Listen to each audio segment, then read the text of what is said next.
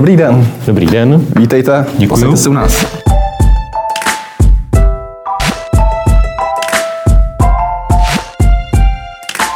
Vítejte v kapitole. Dnes je mým hostem prezident Svazu obchodu a cestovního ruchu a viceprezident hospodářské komory Tomáš Prouza. Vítejte. Dobrý den, moc díky za pozvání. Měli čeští obchodníci v novodové historii nějaké těžší období, než mají teď?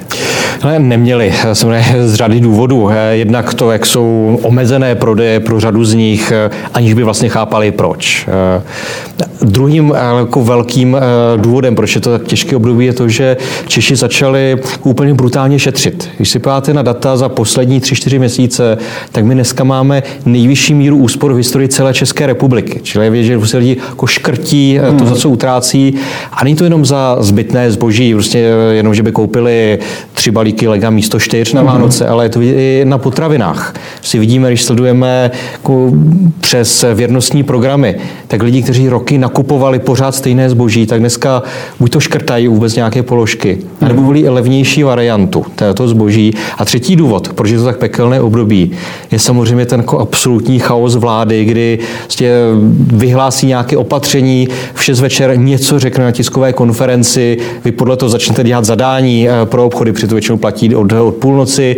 Potom kolem půlnoci vyjde celé to znění usnesení vlády. A myslíte, že to úplně jinak, než to ten minister říkal na vládě. Takže jako řečeno jako s klasikem, jako všechno vylejt, a prostě o půlnoci posílat nové pokyny, ty obchody už prostě jsou bohužel zvyklé, že jako ve tři, ve čtyři ráno přichází první sen, aby nachystala ta nová pravidla. A je to samozřejmě jako pro ty lidi, kteří tam pracují. Je to brutálně náročné. Skutečně se nic nezměnilo v tom chaosu oproti jaru. Tam si pamatuju, že to bylo skutečně ze dne na den, z neděle na pondělí, otevřeno, zavřeno. Ale podívejte se na ty tiskovky dneska. Ano, zmínil se to, že vláda není každý den a že ta pravidla se nemění každý den, mění se jednou, dvakrát týdně, hmm. ale pořád ten základní chaos, kdy něco se řekne na tiskovce, ale to znění celého usnesení, které jediné rozhoduje při to právní dokument, tak to na to čekáte do půlnoci, do dvou hmm. do rána. A tohle je pro mě vlastně to největší zklamání, že se úplně se vlastně rozpadla ta administrativa za vládnutím. Není to jenom prostě o politickém zmatku, ten jako je i v dalších zemích ale to, že vlastně už ani nestíhá to úřednictvo, které by přesně mělo fungovat, takže ve chvíli, kdy něco říká minister eh, na tiskovém odboru na vládě, tak v tu chvíli už přece všude vysí ta usnesení a můžete se tím řídit. Tom to je docela jednoduché opatření, dát něco na web pověsit to. Takhle vidíte, že eh, vláda bohužel jako v IT, když si máme na to, jak nefunguje rezervační systém na vakcíny, jak vlastně spadly prv, teď první dva dny eh, padají uh, softwary ministerstva průmyslu na žádosti o kompenzace. Ano, doufal bych, že vzít PDF a pověsit ho na web je trošku jednodušší, než mít informační systém, ale hmm. prostě tady ani za rok tohle to bohužel pořád nefunguje. Paradoxně, pokud si vybavuju druhé, prohlášení, druhé programové prohlášení vlády, respektive druhý bod se týká digitalizace, ve které teda vidíme, jak to dopadá. Ehm, mě by zajímalo, vy jste, vy jste určitě členem mnoha expertních uskupení, komunikujete s vládou na poměrně pravidelné bázi, respektive se její administrativou. Ehm, máte skutečně pocit toho chaosu, že je to nezvladatelné, nebo tam vidíte nějaké, nějaký systém, nějaký plán, jak se mm, z té covidové pandemie dostat ven? Já to možná rozdělím, protože jsou dneska dva ministři, kteří jako komunikují velmi dobře, prostě Karel Havlíček, Myslím, že jsem si to nedávno počítal, tak mám pocit, že už Karla Havíčka vidím častěji než vlastní ženu. A, a musím říct, i pan docent Blatný jako se velmi snaží. Prostě mm-hmm. je ochoten potkat se, máme jako relativně třeba jednou, dvakrát za týden nějakou debatu uh, online a tam to funguje. Problém je ale, že do toho rozhodování vstupují ještě jako další, kteří u toho nesedí. Když se bavíte s ministrem zdravotnictví a ministrem průmyslu o opatřeních, jak je na to navázat kompenzace, tak se nějak dohodnete. Ale pak ten materiál přijde na vládu a druhý se zvedne Alena Šilerová a řekne, ale nedám. Mm-hmm. Jo, ale problém samozřejmě je, že prostě Alena Šilerová nesedí u těch debat, kde se to všechno domlouvá. Takže vy máte pocit, že vznikl nějaký jako relativně bolestivý kompromis navíc to oznámíte svým členům, a říkáte, na to se připravte, toto jsme, na tohle jsme si s ministrem průmyslu a s ministrem zdravotnictví podali ruku.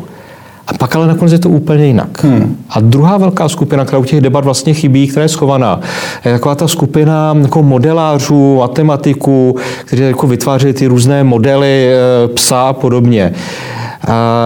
A ti se tak jako, jsou jako spouzdálí a vlastně říkají všechno špatně. Jo. A ani vlastně nikdy za ten půl rok, řekněme, toho nového psa od, od, od loňského podzimu, tak vlastně nikdy ti modeláři nebyli ochotní eh, ty své modely podrobit veřejné diskuzi. A možná jeden příklad, aby to bylo pochopitelné. Eh, když vláda zavřela malé obchody, tak jsme říkali, že to je přece jako nespravedlivé, v malých obchodech nejsou žádné masy, když budou v v papírnictví dva lidé, jsou tam na pět minut, není to jak už jsem se naučil hezky říkat, není to epidemiologicky významný kontakt. Jo. Eh, všichni znamená spoustu nových slov, přesně tak.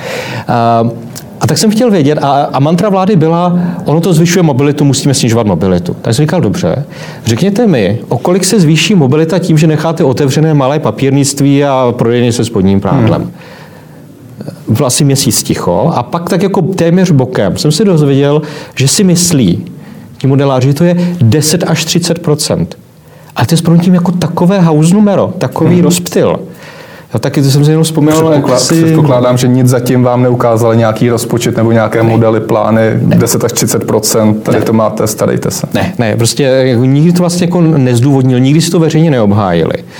Zároveň uh, prostě vidíme to, a on to jako opakovaně vlastně potvrzoval některé členové vlády, uh, že tady v těch opatřeních, jak se nastavují, tak uh, se vláda rozhodla, že nebude nijak omezovat průmysl. Ona říká, v Česku je průmyslová země, ano, jsme průmyslovější než zbytek Evropy, ale pořád průmysl tvoří jenom třetinu HDP. Hmm. Dvě třetiny tady dodávají služby, které jsou brutálně omezované. Ale prostě vláda říkala, nesaháme na průmysl. A v tu chvíli prostě o to víc prostě musí zavírat i ty, u kterých se ale prostě nikdy nikdo nenakazil. Tady prostě za ten rok, a jsem opakovaně ptal ministerstvo zdravotnictví, ukažte mi jednu kadeřnici, která tady nakazila 50 lidí během stříhání. Hmm. Prostě nemají takový případ. Jo? Rozumím tomu, že rizikové jsou bary, diskotéky, tomu asi rozumí úplně všichni. Ale jako vážně jsou jako rizikové restaurace, kam jde rodina jako v neděli na oběd. Jo, a o těch datech se tady vůbec nebavíme. A to bychom měli. Já dneska, dneska v pondělí jsme otevřeli papírnictví, otevřeli jsme nějaké prodejny, prodejny oblečení pro děti. Mě by zajímalo, jestli víte o nějaké metodice právě z těch konzultací, expertní spojení, na základě čeho se to otevírá, jestli je to na základě o něch epidemiologicky relevantních dat, nebo jestli je to na základě urgence, na základě nějaké priority. Tak. Ehm, ne, kdyby vláda rozhodovala podle dat, eh, tak eh, jako přiškrtí jako horníky v OKD, prostě dobře víme, že jedete autobusem společně na směnu, společně se převlíkáte, spolu faráte, zpátky se převlíkáte, jedete zpátky autobusem, koluje tam flaška a podobně. To, to je problém. Je prostě 8-9 hodinový intenzivní hmm. kontakt. Pět minut v obchodě prostě problém není a nikdy nebyl. Ale jak říkám, prostě vláda jako nechce sát na průmysl, proto ty obchody. A když jsme řešili, co otevřít, eh, tak eh, my jsme, aspoň jsme dodali vládě jako, jako podrobný seznam toho, na co se nejčastěji lidi ptají eh, i v obchodech, na co si stěžovali v supermarketech, že je zapáskované. Hmm. Dělali jsme poměrně detailní analýzu toho, co lidi psali na sociální sítě, co by jako skutečně potřebovali. Čili jako byl to hlas lidu, Jasně. Zkoušeli jsme nějak kvantifikovat. A taky jsme ale vycházeli z toho, že jako dva týdny bez pastelek možná vydržíte, ale v tom stupni pět už jsme teď pátý týden, minimálně možná jeden, možná ještě dva v něm budeme. Takže ty potřeby se mění. Jo? A myslím, že na to vláda taky jako, myslím, pochopila, že musela reagovat. Protože taky, myslím si, že jim došlo, že ne každý si může dovolit eh, koupit si pastelky online za 40 hmm. korun a zaplatit 130 korun poštovné. Hmm. Pojďme na, na, na tu podstatnou otázku a teď se bavme o nějakých jako menších a středních obchodech typu drogérie, typu pastelkárna, papírnictví a tak dále. Jsou nějaké skutečně podložené relevantní studie ohledně nákazy a související otázka s tím, a tam se dostáváme, dostáváme na ten argument vlády, eh, zvyšuje nějak mobilita. To znamená to, že lidé vlastně vyjdou z domu, jedou tou tramvají do toho papírnictví, nějak nákazu tím koronavirem v populaci? Tak eh, První odpověď, ne, žádná taková data nejsou. Prostě není zmapováno to, že jít si nakupovat eh, pastelky by bylo nějak hmm. rizikové. Mimochodem někdy před koncem roku eh, pan profesor Sherry z Masarykovy univerzity zveřejnil analýzu, kdy vlastně odebíral vzorky z povrchů v obchodech a na hmm. České poště. A vlastně nikdy nenašel na těch površích jako žádné stopy koronaviru. No, to mm-hmm. je jako důležité, jaký další ilustrace toho, že to není problém. Stejně tak, když se podíváte možná jako další pomocné, pomocné číslo, je to, že v Čechách je zhruba stejně učitelů a prodavačů. A v září, když byly ještě otevřené školy i obchody, tak nakažených bylo zhruba pět a půlkrát víc učitelů než prodavačů. To taky prostě něco tak. vypovídá o tom, kde to riziko skutečně je a kde není. Jo. A co se týče té mobility, Zase my jsme jako mapovali, a to byla další sada dat, které jsme vládě dávali, jak, jak je nákupní chování lidí. V supermarketech, když si vezmete položky papírnictví, tak v 99,7% případů to jenom přihazujete do košíku k jiným věcem. Jo? Čili tam navýšení mobility je nulové. Tak. V nákupních centrech, když se jako dívali, jak, se, jak lidi chodí nákupními centry, tak tam třeba papírnictví eh, je v eh, asi 80% případů taky součástí dalších nákupů. Čili zase, možná to prodlouží pobyt o pět minut v nákupním centru, hmm. ale není to důvod, proč lidi vůbec vyjdou z domu. Jasně. U těch samostatných obchodů je to jako malinko vyšší, je to někde kolem 50, 40, 50 ale na druhou stranu zase většinou to lidi spojí s tím, že jdou do práce nebo jdou už na další hmm. nákup. Hmm. Čili není to tak, že by okamžitě skočil ten počet vyjítí z domu na hmm. dvojnásobek. A jestli ta mobilita samotná vlastně zvyšuje, zvyšuje riziko toho covidu, asi ano, ale ten samotný přenos, protože pokud si pamatuju, tak třeba dopravní podnik nemá nějaké extrémní data ohledně toho, že by se v jeho prostředcích nakaz, nakazovali lidé. Tak eh, je to přesně ono. Já si myslím, že ta mobilita je přes ta mantra modelářů, ono to zní strašně učeně, hmm. ale přesně absolutně to nerespektuje, jako kde jsou ta riziková místa.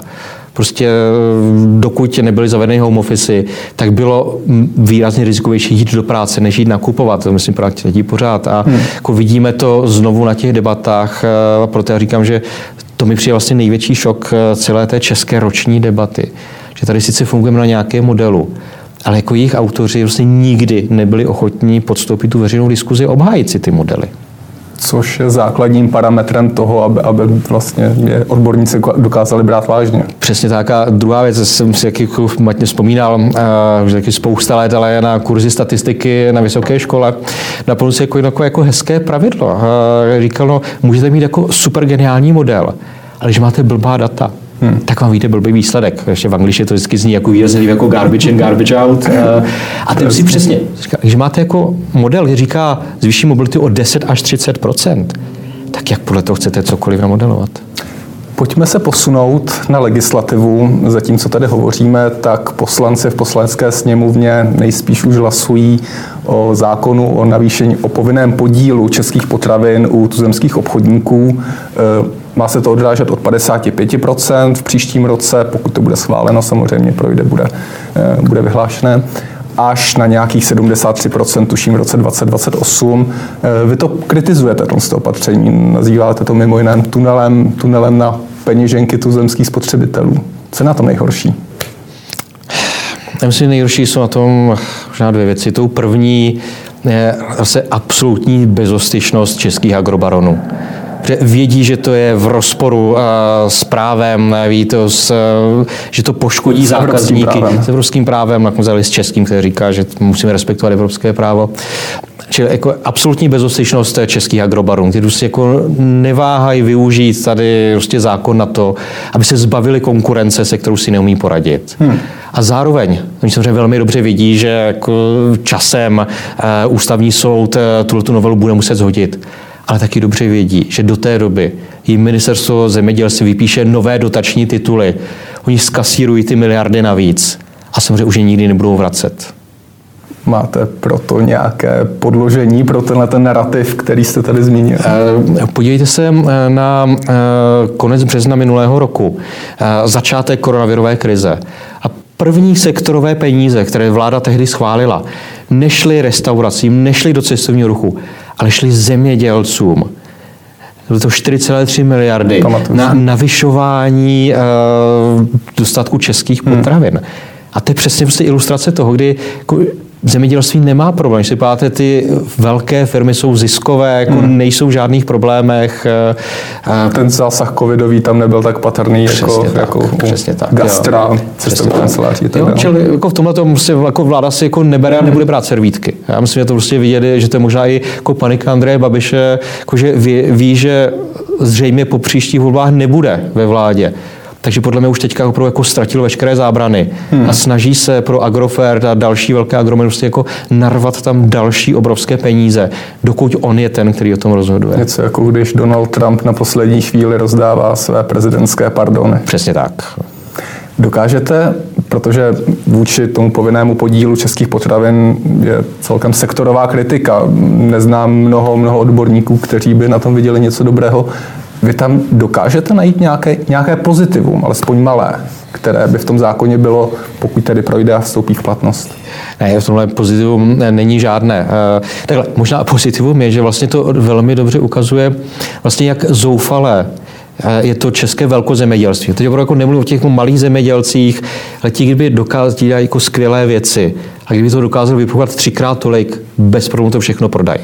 My tady opravdu jako to, o čem se bavíme, jsou prostě jako ti velkozemědělci, kteří dneska ani nedokážou vyprodukovat to, co si sami do toho zákona zkouší napsat. My jsme si počítali uh, vlastně jak dlouho by tady vydržely zásoby jako těch českých potravin, mm-hmm. než by vlastně došly. Pokud musí mít v tom finále 73% českých, 27% můžete jenom dovážet. Začněme u paštiky. U paštiky, jako přátelé, kdo máte rádi paštiku, máte pět dní v roce, kdy bude v obchodě. Ta česká. Ta česká. Jo, a šestý den bude ještě ta z dovozu a tím to končí. Tím prostě jako šestý den tady vznikne jako zákaz prodeje paštiky. Mm. Jo? A je to se jako dáno tím, že tady máme strašně málo českého masa. Jo, tady opravdu je v tom vepřovém, aby se národ vepřek nedlazila, hmm. ale pořád my sobě statní ve vepřovém z nějakých 40%. A většina toho masa jde samozřejmě jako toho českého eh, se prodá rovnou jako maso. A do těch masných výrobků se prostě musí to maso dovážet. Takže to prostě samozřejmě v tu chvíli není česká potravina. A nebude to spadat i Majka, prostě, ale typicky jako prostě česká známá značka. Tak ale v české majce, vyráběné v Česku, hmm. je jako české maso tak jako možná jako 3. a 7. ledna.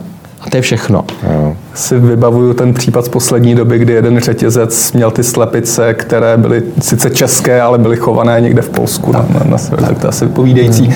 Hrozí tedy, když se na to podíváme z velkého, eh, z větší perspektivy, nedostatek produktů v obchodech?